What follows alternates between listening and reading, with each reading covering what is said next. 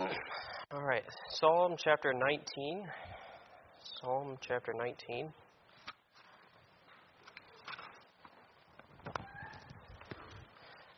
Uh, last few years, three or four years at least, uh, I've, preached for the uh, end of year popcorn preaching, as they put it. And uh, you have a time limit of 10 or 15 minutes. And uh, so oftentimes I'm rushing right up until that buzzer. And uh, so now I've got, a, I've got a little bit more time than that. And hopefully I'm not still in that mode of trying to rush through this naturally as I speak in public. I just, I tend to rush through. So I'm going to try to slow it down a little bit here and we'll see how it goes. Uh, we'll, let's go ahead and read. We're going to read the whole chapter here Psalm chapter 19. It says, The heavens declare the glory of God, and the firmament showeth his handiwork. Day unto day uttereth speech, and night unto night showeth knowledge. There is no speech nor language where their voice is not heard. Their line is gone out through all the earth, and their words to the end of the world. In them hath he set a tabernacle for the sun, which is as a bridegroom coming, coming out of his chamber, and rejoiceth as a strong man to run a race. His going forth is from the end of the heaven, and his circuit unto the ends of it, and there is nothing hid from the heat thereof. The law of the Lord is perfect, converting the soul. The testimony of the Lord is sure, making wise the simple. The statutes of the Lord are right, rejoicing the heart. The commandment of the Lord is pure, enlightening the eyes. The fear of the Lord is clean, enduring forever. The judgments of the Lord are true and righteous altogether. More to be desired are they than gold, yea, than much fine gold sweeter also than honey and the honeycomb. Moreover, by them is their servant warned, and in keeping of them there is great reward. Who can understand his errors? Cleanse thou me from secret faults. Keep back thy servant also from presumptuous sins. Let them not have dominion over me. Then shall I be upright, and I shall be innocent from the great transgression. Let the words of my mouth and the meditation of my heart be acceptable in thy sight, O Lord, my strength and my redeemer. Let's go ahead and pray. Heavenly Father, I thank you for the day you've given us and the time that we have here uh, to, to dive into your word and uh, specifically this chapter here. Um, thank you for uh, the t- last few days that I've had to, to study it, and I pray that uh, you would calm my nerves, help me to say what you have me to say, and, and uh, to be able to speak clearly. And uh, we love you and thank you for all that you do for us. We, In your name we pray. Amen. this is a beautiful psalm. Um, I was actually talking with Mitch about it, and he had recently uh, studied uh, studied it out as well. And uh, it just, um, I'll be honest. Initially, I was going to just take a smaller chunk of the chapter, and as I kind of continued to study it, uh, it, just all kind of went along, and I wanted to wanted to take the whole chapter. Um, there's a lot there. Uh, it took me quite a bit to quite a bit of time to kind of really dive into it, and uh, uh, but it, it, it, really has been a joy uh, studying it the last few days. Naturally, I read it many times, grow, you know, growing up, and uh, been in church for for many years. So hearing, I, have probably heard it preached, uh, sections of it at least. Um, you know, verses seven through eleven are familiar, uh, just with it being uh, one of the scripture songs. Um, but there's so much truth packed into the words of this psalm. I, I guess I hadn't really considered before. Um, it's just, you know, it's only 14 verses, but I felt like it was just uh, uh, abounding um, here with truth and so much that you could draw out of it. Um, what I'm going to be preaching today is probably more of kind of a skeleton view on, on the entirety of the chapter. Um, I would definitely encourage anyone to, to just take time and study out the chapter um, and each individual verse and, and kind of what it's talking about. Um, it's unknown when David wrote the psalm. Relatively clear, agreed to be uh, from David, regardless. Um, there are three sections to the psalm. I'm, I'm going to kind of break those up, I guess, into three points, if you will. Uh, verses 1 through 6 cover God's glory um, revealed in His creation, uh, which is God's general rev- revelation to mankind. Verses 7 through 11 covers uh, God's glory revealed in His Word, or His specific res- revelation. And verses 12 through 14 cover David's response, um, or his prayer, I think, as a result of uh, those first 11 verses. So let's go ahead and reread uh, verses 1 through 6. It says, The heavens declare the glory of God, and the firmament showeth His handiwork. Day unto day uttereth speech, and night unto night showeth knowledge. There is no speech nor language where their voice is not heard. Their line is gone out through all the earth, and their words to the end of the world. In them hath he set a tabernacle for, this, for the sun, which is as the bridegroom cometh, coming out of his chamber, and rejoiceth as a strong man to run a race. Um, verse 1 here, uh, the heavens declare the glory of God. We often hear that, um, maybe even quoted with another verse that says, The fool uh, has said in his heart, There is no God. Um, because you would just have to be a fool, uh, as, as Pastor has put it many times, to look at creation and believe uh, that there wasn't an intelligent design behind all of it. Um, it. Even if we did not have the Bible to go off of, um, we can look at the heavens and, and, come to a conclusion that says that God exists, um, that there was something behind this. Um, it, the latter part of verse one, number one says, "And the firmament showeth his handiwork." Um, you know, as we might look at an, uh, an architecture uh, masterpiece, uh, something that's been designed, blueprinted, uh, constructed uh, with many teams, um, you know, and we can we can kind of have an awe about it as we look at that building. Um, I, I, was looking up a couple of examples, and this kind of actually uh, surprised me as well. It, the Empire State Building had, uh, in terms of man hours put towards it, it was 7 million man hours. Uh, the Burj Khalifa uh, had 22 million man hours. Uh, Burj Khalifa uh, skyscraper there in Dubai. Um, just magnificent buildings. And just many millions of hours that were spent towards the creation of that building. Tens of thousands of people working on it at a time, um, making it happen over the course of you know months, if not years. And you know, we look at the universe around us and see, and we can see God's glory in it. Uh, we should have that same kind of awe as we look on it um, you know, take time to behold it. Um, I think that is uh, one way that we can worship God. Looking at the definition of worship is to adore, to respect, to honor with extravagant love and extreme submission. Um, you know, we think of the uh, the power that God had uh, has that He spoke this universe into existence over the course of just six days. Um, you know, like I said, you know those those buildings alone took seven million, 22 million man hours, and God spoke it into existence um, in terms of you know the universe. Um, you know, with um, let me slow down a little bit here. Kind of maybe getting ahead of myself here. um, you know, with with all of the rules of you know how the galaxy works or you, the universe, uh, you know, we look at gravity. Um, we look at maybe different. Uh, uh, there's the black star or black holes. Um, you know, we understand there's a lot of math that goes into how everything works. Um, and, you know, uh, I was looking to see if there were any, I guess, computer programs that had been able to successfully model, uh, you know, the universe. And there were some, it, it almost got into a little bit more of a, a theoretical discussion of whether or not it's even possible. Um, one, one statement about it was, was made that uh, you would have to have a computer the size of the universe just to be able to properly model the universe. Um, you know, in, in all its inner workings, uh, looking at things on a microscopic level. Uh, simply amazing. Uh, and to think, like I said, spoken into existence of in the matter of a few days, as we see in Genesis 1, uh, chapter 1. Um, let's read, well, I won't read, uh, I just, I, just, read it, verses 2 through 6. we can see and understand that um, there isn't one part of mankind that is hid from it. Um, you know, all of mankind can see that there's a God, uh, that He exists, uh, and we, God's glory is revealed uh, to us in that. Even in the most remote, remotest part of Earth, um, God's glory exists, and it's something that people can look at. Um, you hear of many accounts where people, um, you know, they were searching for truth, and you know, all they had to do was look up, and uh, and, and they they kind of, uh, if you will, put their faith in that, um, and that it, it, resulted in someone coming to them uh, with the gospel, with the Bible, and showing him the truth. And uh, you know, I think it, that's simply just God responding to what's what's been given to them, and um, it's it's simply amazing.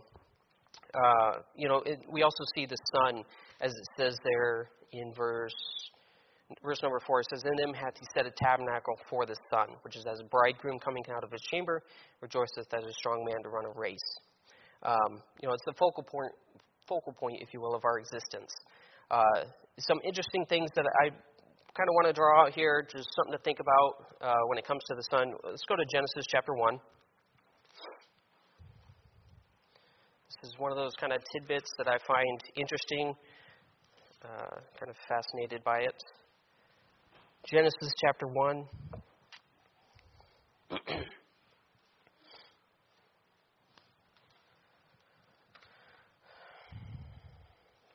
In verse number 3, it says, And God said, There was light, uh, let there be light, and there was light. So we consider, you know, that, and uh, it goes on there, evening and the morning was the, was the first day. So that's verse number 5. And then we see later on in verse number 16 of Genesis 1, it says, And God made two great lights, the greater light to rule the day, and the lesser night, light to rule the night. Uh, he made the stars also. Um, you know, just, just to think there was light before the sun. Um, and obviously that was uh, emitting from God. And um, just, just kind of an in- interesting fact there about the sun when it was created. Um, but we also know in Joshua, and I'm not going to go there, I guess, for time's sake. Um, but uh, you know, there was a single day where the uh, where the sun stood still, um, and you know, over the course of the whole day, uh, for for a battle that was taking place there, and uh, you know, you just see God's power in that. Um, you know, he, it wasn't like He just created creation, created the sun, and just left let it be. Um, kind of he he has a very real hand in it. Um, let me make sure I'm not skipping over anything here. Uh, there are, I think, undoubtedly, uh, as I was reading through different commentaries, kind of pointed out something that was interesting to me. Uh, some parallels to consider between the heaven of grace and the heavens of nature. Um, uh, you know, you think about God's grace and how endless it is. We sing, we sing about it. Um, and you know, in a similar sense, you see that in uh, in the sun. Um, its its reach and uh, its, if you will, its gravitational pull um, is is evident everywhere. Um, its its vastness is essentially in, endless. Uh, you can see it from so far away. Um, you know, and like I said, just in a similar sense, as you think about that, and then try to parallel that with God's grace, um, it's something to be thankful for. Is God's grace there? Um, and uh, and like I said, we, I think you can see some parallels there. So, simply put, God is in control. Uh, from Spurgeon, um, he was talking about uh, the, the sun, or I think he was, the verse was specifically talking, I don't remember which verse he was specifically going over. Um, but, you know, our modern understanding of gravity, things on a microscopic level, uh, we have formulas for essentially everything that's out there um, many things at least. And we kind of assign, you know, a systematic reasoning for why something happens, uh, and that goes, you know, for for everything. Uh, you know, the the orbit of the sun or, or orbit of the Earth, uh, different planets, you know, gravitational pulls. There's formulas that explain how how that works. Um, but I think, in a sense, and this is what the commentator Spurgeon, Charles Spurgeon, was pointing out, is uh, we kind of lose the awe, if you will, of God's hand in that. Um, you know, just because He set up a systematic method to be used for for why things work, does not mean that God is not uh, not in control. Uh, his sovereignty is still very much there. He's just simply created those methods and allowed that to be how things function. Um, but he still is very much in control. And I think, in a sense, when we when we assign everything to a mathematical formula, if you will, um, you know, it, it, kind of dilutes the influence of God. Um, and like I said, you know, we, we kind of lose some of that awe. Um, you know, I, I just imagine maybe some of the early, you know, the, even the psalmist here, did not have a full understanding of how everything worked. Um, you know, obviously we still don't today, uh, not the entirety of everything, but we understand a lot more as time progresses, uh, different technological advances. But um, you know, we, we still should have that awe over over that and understand that God's in control. Um, you know, uh, actually, I, I do want to go to Job chapter 37 here uh, on that point. We, see, we also see many accounts of man in the Bible as they prayed for rain, God gave it. Uh, maybe he held back rain in some uh, circumstances. Um, and we have Jesus when he was here on the earth, calming the wind. Um, again, he's, he is sovereign, he's in control. Um, Job chapter 37, verse 6 says, For he saith to the snow, Be thou on the earth, likewise to the small rain, and to the great rain of his strength. And then verse 9 says, Out of the south cometh the whirlwind, and cold out of the north. By the breath of God frost is given, and the breath of the waters is straitened. Also by watering he wear, uh, wearieth the thick cloud, he scattereth his bright cloud. Um, you know, just showing that God's in control. Um, and uh, you know, like I said, some one another one of the systematic uh, things that we see is how rain comes about, and we you know there's the there's the cycle often depicted uh, in images and such with uh, with rain, and then there's evaporation into the clouds, and you know it's a cycle. Um, but God's in control of all of that. Um, like I said, there are many accounts where He held back rain, or or like I said, He gave rain when it was prayed for, and uh, we just see God's God's hand in it. Uh, again, going back to the word in verse number one, His handiwork. uh, in verse six, moving along here, says it talks about the sun having a circuit. Um, its going forth is from the end of the heaven and circuit unto the ends of it.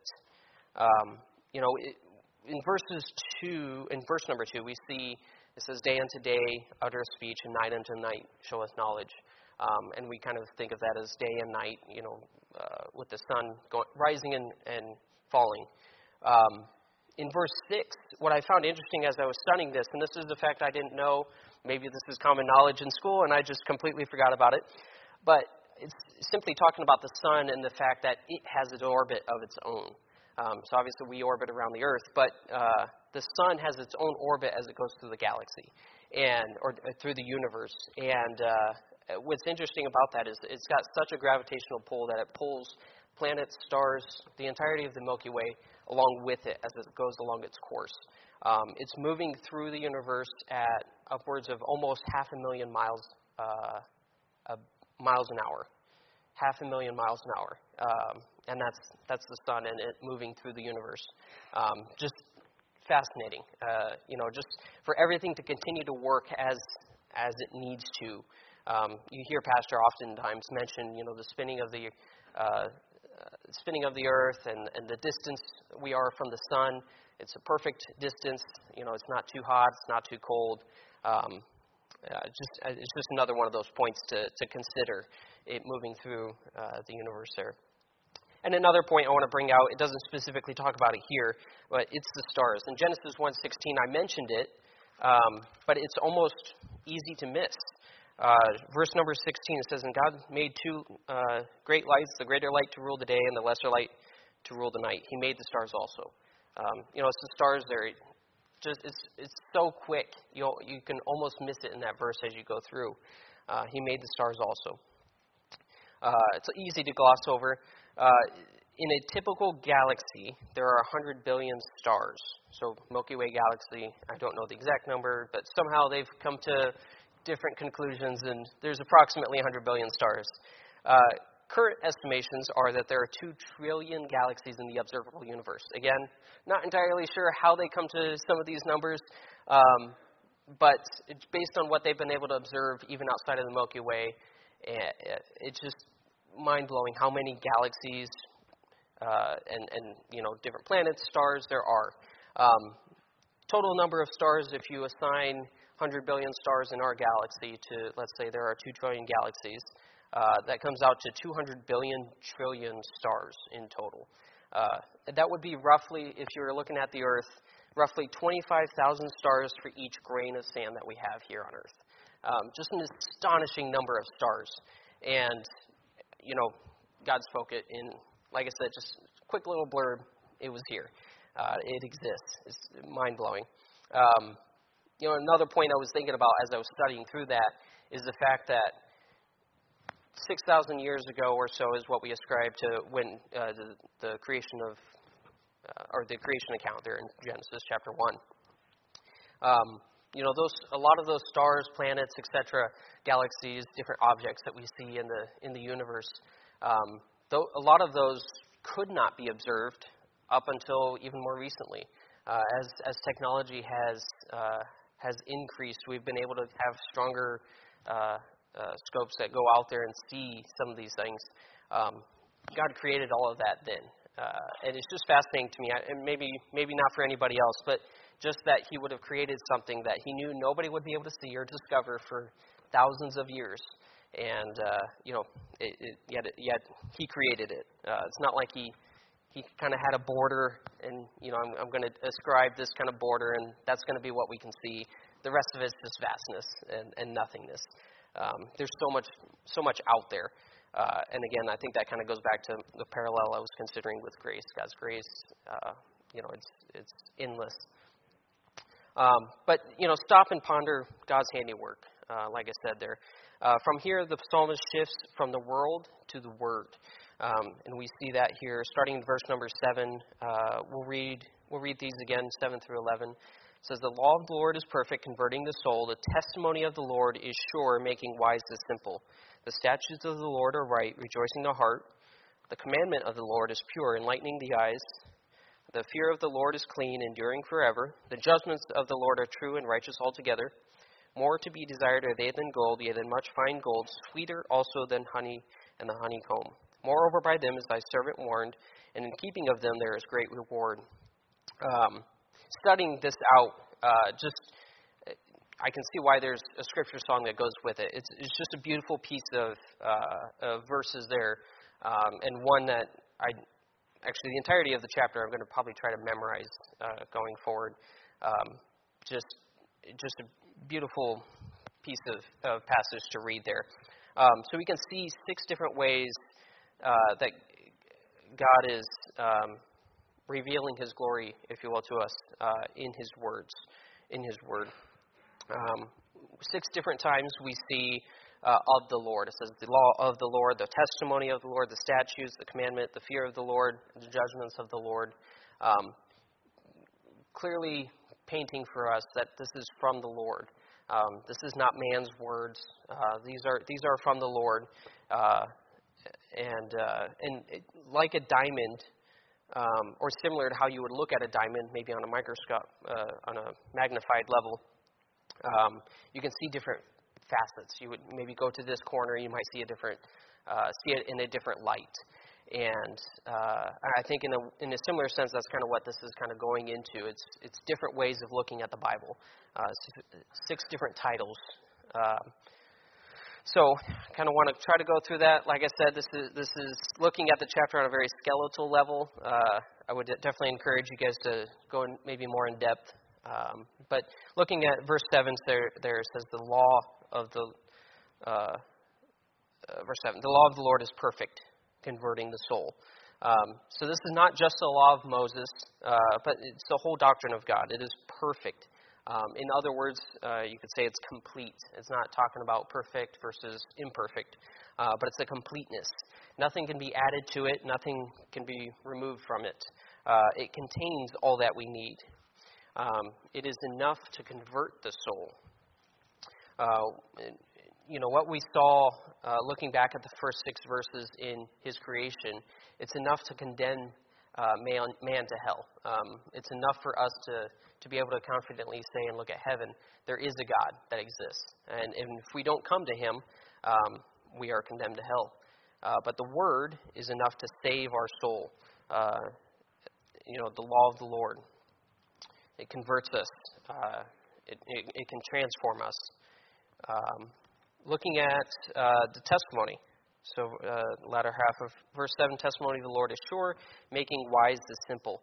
Uh, God gives his testimony in history against sin, bears record of his saving grace and the work on the cross. Um, you know, in, in, just there's a historical account. Uh, there's a sureness about that. Um, you know, you think of the word testimony. Oftentimes, you hear of eyewitness te- testimony in a in a courtroom, and uh, I think there's been developments over the years of different ways that they can use eyewitness testimony. Uh, there's an interesting kind of backstory to it, and and um, whether or not it's it's enough of a proof in itself uh, in the courtroom to convict someone. Um, but you know, God's testimony is sure; it's 100% certain. Uh, we don't have to question it. Um, you know, it's not like man's testimony where we might misremember something. Um, God, what God has given to us is sure. Uh, there's no doubt in it, and we can liter- literally rest in it. Um, maybe as an attorney might rest his case if you, if following that terminology. Um, you know, we can rest in, in the testimony that God has given us. Uh, as a result of humility and continued study of the Word, we can understand the ways of God. Um, as it says there, uh, making wise the simple. Um, uh, Charles Spurgeon had a quote here that I liked. It says, It is not enough for us to be converts, we must, must continue to be disciples. Um, you know, it, oftentimes you see it, and it's sad when you see someone who maybe they get saved, and that's where that's where it ends. Um, you know, maybe maybe they don't return to church, whatever whatever it is, and uh, you know, it's it's our responsibility to keep going, uh, to, to to be disciples. Um, verse number eight there uh, statutes. His precepts and decrees are right. As a physician gives the right medicine and a counselor the right advice, uh, so does the book of God. Uh, as a result, there is true joy, as it says there in verse 8. Re- statutes of the Lord are right, rejoicing the heart. Uh, God gives us what we need, and it can cause us to have joy.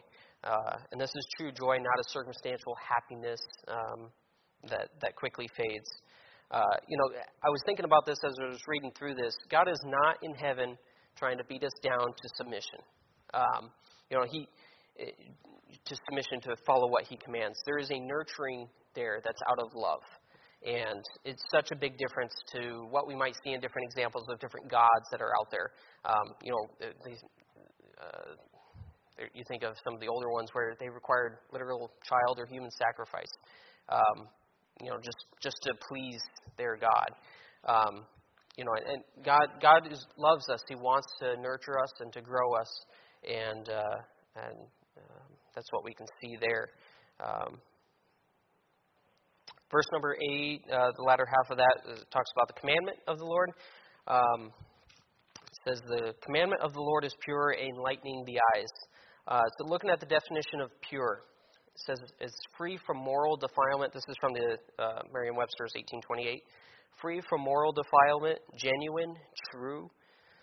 Um, by having a God centered worldview and basing our understanding and knowledge from the Bible, we are enlightened uh, to the truth uh, truth of God.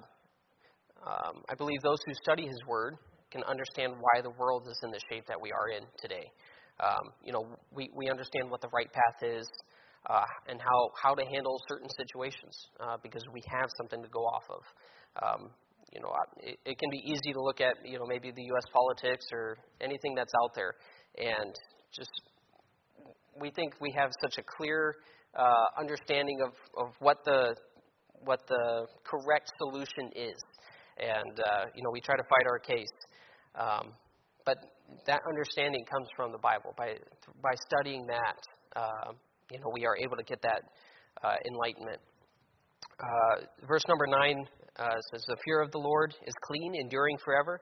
I know Mitch talked about that this, uh, this morning a bit, talking about the fear of the Lord. Um, you know, the word has a cleansing effect. Uh, it takes out from us the love of sin and it sanctifies us. Um, and then we see that the Bible endures. Even as the ceremonial law um, was, I don't know if changed is the right word, but it, it was a shadow uh, or a picture of what was to come, it's still intended to be eternal. Um, you know, it, it, didn't just, you know, uh, that was that was the past. We can forget about it and move on. Um, you know, it's still eternal. Um, the Old Testament, New Testament, it's good. You know, this is a comfort for us knowing that God and His Word endures to all generation. Um, you know, there's no end to it. Uh, there's no expiration date. Uh, unshaken, and His law is unaltered. God did not give the Old Testament with the idea that He would change His mind later. Uh, it was given in the context of the future of what was to come. Uh, we latter half of verse number nine there. Uh, like I said, kind of going through this quickly, but uh, just looking at it from a high level, uh, we have the judgments. The judgments of the Lord are true and righteous altogether. Uh, God's truth and His judgments, His decisions, if you will, are not arbitrary. Um, you know, it is, it is infin- infinitely perfect. Um, uh, uh, I'll, I'll, read another quote here from Spurgeon. Spurgeon had a ton of notes on this chapter, by the way, so uh, you can go back and read uh, a lot of his quotes and different different notes that he had on the chapter. Um, says, Not because he makes that to be right which is determined by his will, but because his will is always in accordance with what is right. So, a lot of words there. Hopefully, it makes sense. Uh, but essentially, it's it's trying to say that God, um, it, God is not up in heaven, um, uh, trying to uh, figure out, you know, what else He can do, and then say, "This is right now." Um, you know, what what He does is in accordance with righteousness. Um, like that, I don't think that did it justice. Uh, maybe maybe find the quote and read it and, and try to understand it a little bit better. But uh, we don't serve a God with a worry of what comes next, or that He might one day change His mind. Um, you know, maybe maybe He's because He's had enough. Uh, so he, I, I know I said that in the Bible, but listen, you guys just didn't follow it. I, I'm done with it. Um, you know, not a single one of His judgments is unjust or improper. Uh, he is unchanging. Um, Let's go on here to verse number 10. It says, More to be desired are they than gold, yea, than much fine gold, sweeter also than honey in the honeycomb. Uh, so it's looking back at those last few verses talking about the Word, uh, the Word of God. Uh, there are varying levels of gold. Uh, I found this out while I was studying this. Uh, there's gold, there's fine gold, and then there's much fine gold. Um, and you know, it says here what the, the word of God is to be desired more than much fine gold. Um, and you, you think about the different maybe imperfections that might have been in that gold. Uh, you know, it's it's the highest form of it. Um, where does our desire lie? I think that's a question all of us can uh, should question of ourselves. Um, Psalm 42, 1. I'll just read it real quick here for time's sake, or you can turn there. I guess it's just a few pages. Psalm 42 1 says, As the hart panteth after the water brook, so panteth my soul after thee, O God. And then Psalms 119, verse number 10. Um, just a few other verses talking about our desire and, and uh, how much we, we strive after the Bible. It says, With my whole heart have I sought thee. O let me not wander from thy commandments. Um, you know, just it, often reading through Psalms, you'll, you'll come across other verses. There's, there's many of them to pick from there, uh, talking about our desire, going after uh, the Word of God. And I always think it's convicting as I read through Psalms and then come across those different portions. You know, do we have that same level of desire? Um, you know, I think it's easy to look at this and, um, you know, maybe read it from the psalmist, uh, no, not read it from the psalmist's point of view read it as if oh, you know the psalmist had that desire for the Lord. That's that's great. Um, you know, this is for us. Uh, the Bible's for us, um, and we should have that same level of desire. Like I said, it does, it convict us even as as you read through that? Um, you know, it doesn't deal with our actions. Uh, although our actions will flow from what we desire, uh, but specifically looking at what what do we desire uh, in our heart, um, and then the last part of that verse, uh, sweeter also than honey in the honeycomb. Lost my spot. Uh, reading through Psalms just the last few days, so I got the call for, on Wednesday from Pastor to asking me to preach tonight. And fairly quickly, I kind of knew I was going to go into Psalms 119. I had been going through Psalms in, in my devotions and had recently come across this chapter. And uh, I'm thankful for the opportunity, by the way, because I probably would not have spent nearly this much time into the chapter if it wasn't that for the fact that uh, Pastor had asked me to preach, and uh, I'm, I'm, certainly thankful for that. Um, you know, it's it. The, but what I was trying to get back to, uh, Psalms chapter 19, going back over the last three days, uh, was such a sweet time. Um, you know, probably one of the sweetest times I've had of going through the Bible, studying it, um, you know, going to prayer and, and trying to understand and and trying to pull different things out of it, uh, uh, knowing I was going to preach on it. Um, you know, the, if we spend time with God, not just to check a box, uh, it's going to be sweet. Um, you know, there's a sweetness to it. Um, and then uh, verse number 11. Make sure I'm not getting ahead of myself or missing anything here. Uh, yep. Moreover, by them is thy servant warned, and in keeping of them there is great reward. Um, there are two sides here as you read that verse it says, Moreover, by them is thy servant warned, and in keeping of them there is great reward. Uh, you know, it, essentially it's telling us heed the warning or else suffer consequence. Um, but if you if you do heed it, you follow it, there is great reward. Um, you know, there's no real middle ground here, um, and I think we we need to take a very if you will, black and white approach to following God. Um, you know, we're either going to chase chase after it, look, you know, desire the Word of God, go into it, spend time in it, um, or or else uh, I think what we're doing is is a disservice uh, if we don't spend an appropriate amount of time in it. Um, you know, great reward. That word there. Uh, you know, as verses, especially in the New Testament, talk about uh, our life. Uh, Paul says it a few times. Our life being a, a race. We run a race. Um, you know, it's a marathon. Uh, if you think about a marathon runner, he does not expect to receive an, a reward for his race until the end of the race. He's not expecting a reward throughout the race. Um, now, I think he might expect, and I'm, I'm going to put a biblical word to it, if you will. Hopefully, my analogy makes sense here. But he might get different blessings throughout the race. So he'll get um, maybe a cup of water off off to the side as he's running his marathon. Um, he might get wind at his back. It'll make him feel good, help encourage him to keep going. Um, but that reward doesn't come until the end. And I think what can happen sometimes is we look at maybe different blessings, blessings that we get as if that's a reward.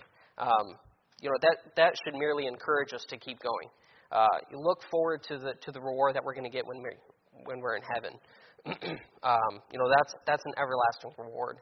Um, and uh, like I said, it should encourage us to keep to keep going, looking ahead to that reward uh, that comes. Uh, verse number 12. So now we shift uh, more into the psalmist's response or his prayer. And I think uh, I'm just kind of go on on a rabbit trail here a little bit, but with Psalms, uh, as I've been studying through it in devotions and such, um, you know, we it, it can be looked at as kind of poetry, and you know, there's there's a beauty to it. We kind of read it, it makes you feel good, and we kind of move on. Um, but I think it, you know, think about the psalmists and what they're doing. They they're singing praises to God. Um, you know, they David wasn't writing this psalm for us. Uh, you know, I think he was writing this psalm for himself. He was he was talking with God. He was in communion with God. And I think that's important for us to, to have a right viewpoint on some of these psalms too, as we try to study them and go through them. Um, this this is how we can we can have this kind of communion with God. Uh, Daniel had a message, I think that was on Wednesday, uh, that was talking about prayer and you know talking with God. And uh, you know, just think about some of these psalms. Maybe even quote a psalm in your prayer. Um, I think that's a great way to to give to worship Him, to give Him honor and respect. Um, but anyway, moving on. Verse number twelve uh, says, "Who can understand His errors? Cleanse thou me uh, from secret faults." Uh, we of ourselves are absolutely terrible at understanding our own ways and maybe why we do certain things. Um, you know, especially when it comes to sin um, or imperfections that we might have. Uh, you know, we, we often look at others and wonder, why are they the way they are? Or why, why do they not see, uh, you know, how they look and, and maybe different ways that they dress? You know, how, they, how do they not see that? That's because we're terrible at looking at ourselves. Um, now, of course, we have mirrors, you know, as, as it were for physical appearance. Uh, but as it says in James, the Bible is our, is our mirror. You know, we, we go to it to see uh, to look at ourselves. Um, you know, we go to God and, and ask Him to show us uh, where we're wrong. Uh, keep a short account of sin, and remember that God is always watching. Um, you know, as it says there, cleanse thou me from secret faults. Um, you know, God is God always sees uh, even those things that are done in secret. Um, keep it, keep a short account of sin, and uh, look for or ask, ask the Lord to to cleanse us from that. Uh, verse number 13 here. Uh, this is one I wanted to get into more, um, but I just did not have enough time as I was going through this psalm. I was literally typing and printing it here about 40 minutes before the uh, before the service here this evening. Uh, spent I spent a lot of time in this psalm, but um, uh, verse number 13 says, Keep back thy servant also from presumptuous sins. Let them not have dominion over me. Then shall I be upright, and I shall be innocent from the great transgression. Um, there is such a danger in presumptuous sins. Um, so this is the type of sin that's done, if you will, in more rebellion. Uh, I think it could be maybe premeditated, um, maybe more so than uh, something we would typically do. Um, it's it's an absolute rebellion uh, to different maybe pull, tuggings on the heart uh, that the Holy Spirit has. Um, this is something that we we decide to proceed in and do. This we know it's wrong. Um, I think, at least for me, as I was reading it, it was it, it made me think of those sins that we do over and over, and maybe we kind of excuse ourselves for why we want to do that sin or why it might be okay this time. Um, you know, those this, those are the presumptuous sins. Um, you know, this is a great fault uh, that we have that we can have if uh, if we do this. It has dominion, as it said there. Uh, let them let them not have dominion over me. Keep keep uh, thy, back thy servant from it. Um, I, th- I think there's a misconception, perhaps, um, and maybe this is just for me as I was growing up, uh, but you know, we, we think maybe there's like a sin counter in heaven. You know, for Josiah, he's done this number uh, of sins, uh, this many number, and it just goes up when we sin. Um, you know, not all sin is equal. Uh, you know, there are some sins, I think, especially as it says here, with presumptuous sins, where it's a greater level um, of, of sin. Uh, this is a, I think, presumptuous sins is a higher form of rebellion against the Lord. And in a sense, I think it's blasphemy. Um, when we go against what we know we should do, um, what we know is wrong, like I said, we've had that tugging, and we decide to do it anyway. And uh, it's something to watch out for.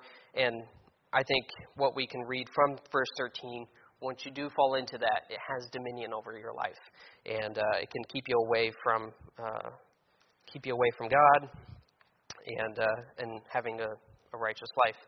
Uh, and then finally, in verse number 14, is with a great verse. Let the words of my mouth and the meditation of my heart be acceptable in thy sight, O Lord, my strength and my redeemer.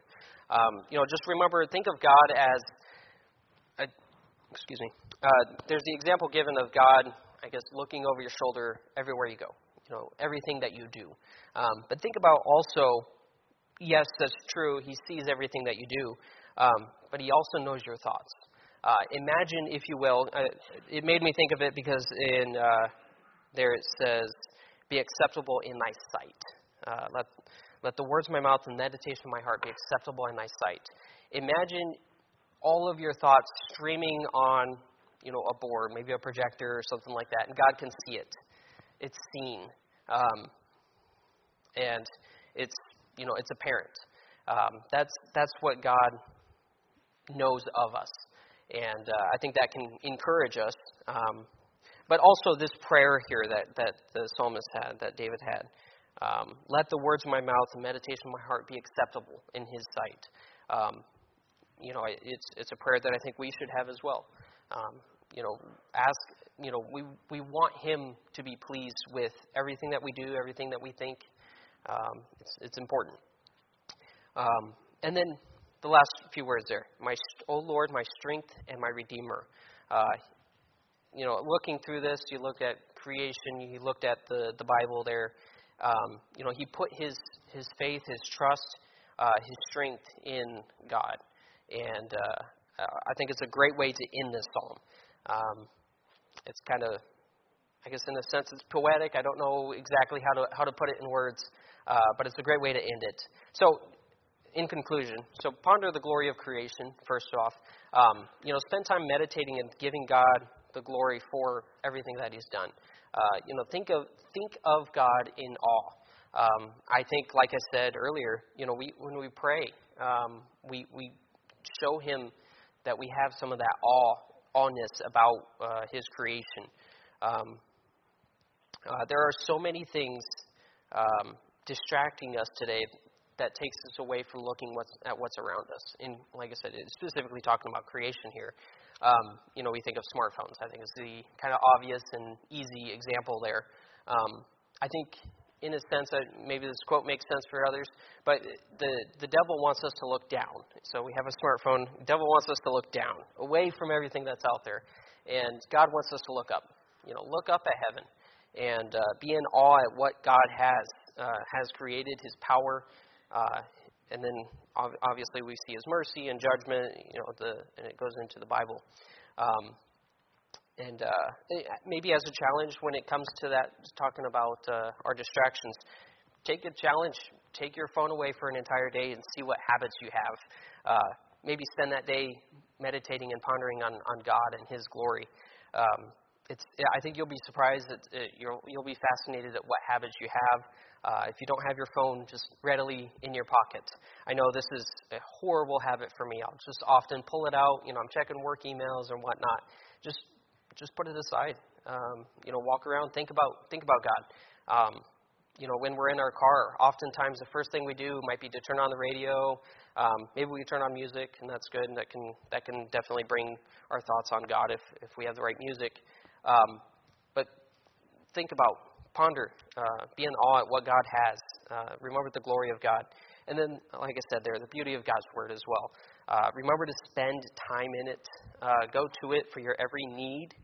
And this is often said, you know, when you have a need, go to the Bible. Um, but spend time in it when you don't have a need. Um, you may not have a specific need uh, that you're thinking of at that moment. Go to the Bible, spend time in it, um, there's a sweetness there, as it says there, as the honeycomb. And um, that's, that's what I've got.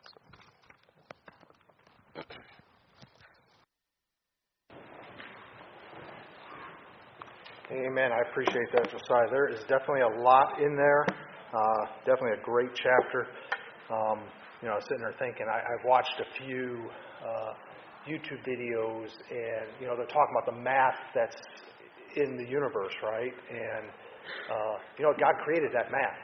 You know, as a, a, these scientists figure out something, they come up with some mathematical proof or some mathematical formula, and then they discover, you know, as an example, Fibonacci circle. If you know what a Fibonacci circle is, and if there's a mathematical formula for how it draws it out, and uh, I won't get into it. But then they look, and nature's full of it. It's there. They can look at a flower and they'll see the Fibonacci circle. They'll look at this and there's the Fibonacci circle. God created all of that. And even to look at that and just the wonder of it. And, you know, maybe think, it's funny, it's like, I wonder what those mathematicians and scientists who tried to come up with that formula when the sun stopped. You know, it's like, hmm, you know, God's got all that power. Uh, and he can he can change his math right then, right there, right? I mean, it's all in his control, and that it definitely is something. You know, we look out, we see the mountains. How many times we just drive down? I, you know, I'm driving up Rabbit Creek, and I see the mountains, and so many times, the mountains are there.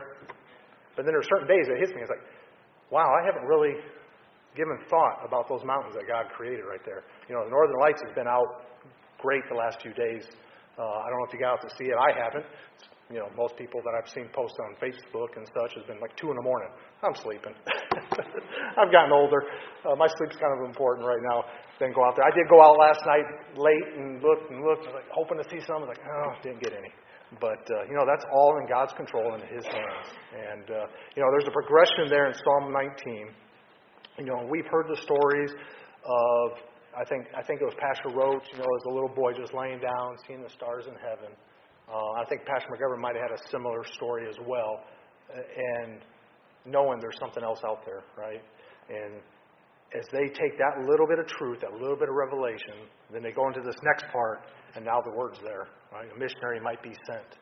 You know, you, one of you might be sent uh, somewhere to spread that, that word, right? So they saw that first part of that revelation, then they get that second part. Um, and then that last part there, uh, verse 13 and 14, as we get you know, we get saved, right? Uh, as it, it says in there that it's the converting of the soul. Then it's okay. Now it's on me. Woe is me. You know, Lord, help me to keep my heart right. Um, but definitely a great psalm. Great job with that, uh, Josiah. Um, and I'm sure all of us can really look in there and take time and think about this psalm and how it can really help our lives and uh, allow God to work in us. Um, but, you know, you, you might be here, you know, as Josiah was describing, you know, the, the heavens uh, declare the glory of God, and the fool has said in his heart, There is no God. You know, you may be sitting here tonight, you know, it's like, you know, I, I, I don't know God, really. Um, yeah, I might believe that God's there, He created all this. But uh, do you really know Him? Do you have a relationship with Him? Um, you know, you get through that first part of that uh, that revelation, that general revelation that God shows you who He is. He created all this. Right? He gets into that second part with God's Word. He's wanting to have that relationship with you. He's wanting you to be with Him. And it- the Josiah, the Bible says, um, I closed my book on this, but uh, I don't want to quote it, I'm going to mess it up. Um, oh, where is it now? The judgments of the Lord are true and righteous altogether. You know, there's going to come a time that we're going to stand before God. If the Lord takes us out of here, we're going to die, maybe a car accident, maybe a cancer, something else. You know, we're going to stand before God. The Bible tells us that we're going to stand before Him. For it's appointed unto man once to die, but after this the judgment. And God's judgments are righteous altogether. Nothing, we, we will have nothing. We'll have nothing. This right here declares that we are guilty. And if you're here tonight and you're found guilty, there's a punishment. There's a consequence for that. And that's going to be an eternity in the lake of fire. So I want you to consider that tonight. Where's your home if you were to die? Would it be in heaven with Him, or would it be that lake of fire? Let's have every head bowed, every eye closed. We go into a time of invitation. You know, maybe you're here and you go, you know what? I don't know if heaven's my home. Most everyone here is are, are regulars or return visitors. So I want to give you that opportunity. You know, I don't know if I was to die today that heaven would be my home. Simply just want to pray for you. I don't, I'm not going to call you out or anything, but you know, if that's you, would you just simply raise your hand? I'll pray for you. I see some little children. All right. We'll pray for them. You know, folks, if, if the Lord dealt with your heart tonight, maybe you have that sin in your life, or maybe you just need to come up and just thank Him for who He is. The glory that He's created all around us. Um, you know, maybe we all need, just need to slow down sometimes and just look and see what He's done for us. Lord's worked in your heart. Why don't you come forward? Lord, Heavenly Father, we thank you for your goodness to us. And Lord, I just pray you have your will and way in this service. In Christ's name we pray. Amen. If you would, let's stand. Turn to page 449.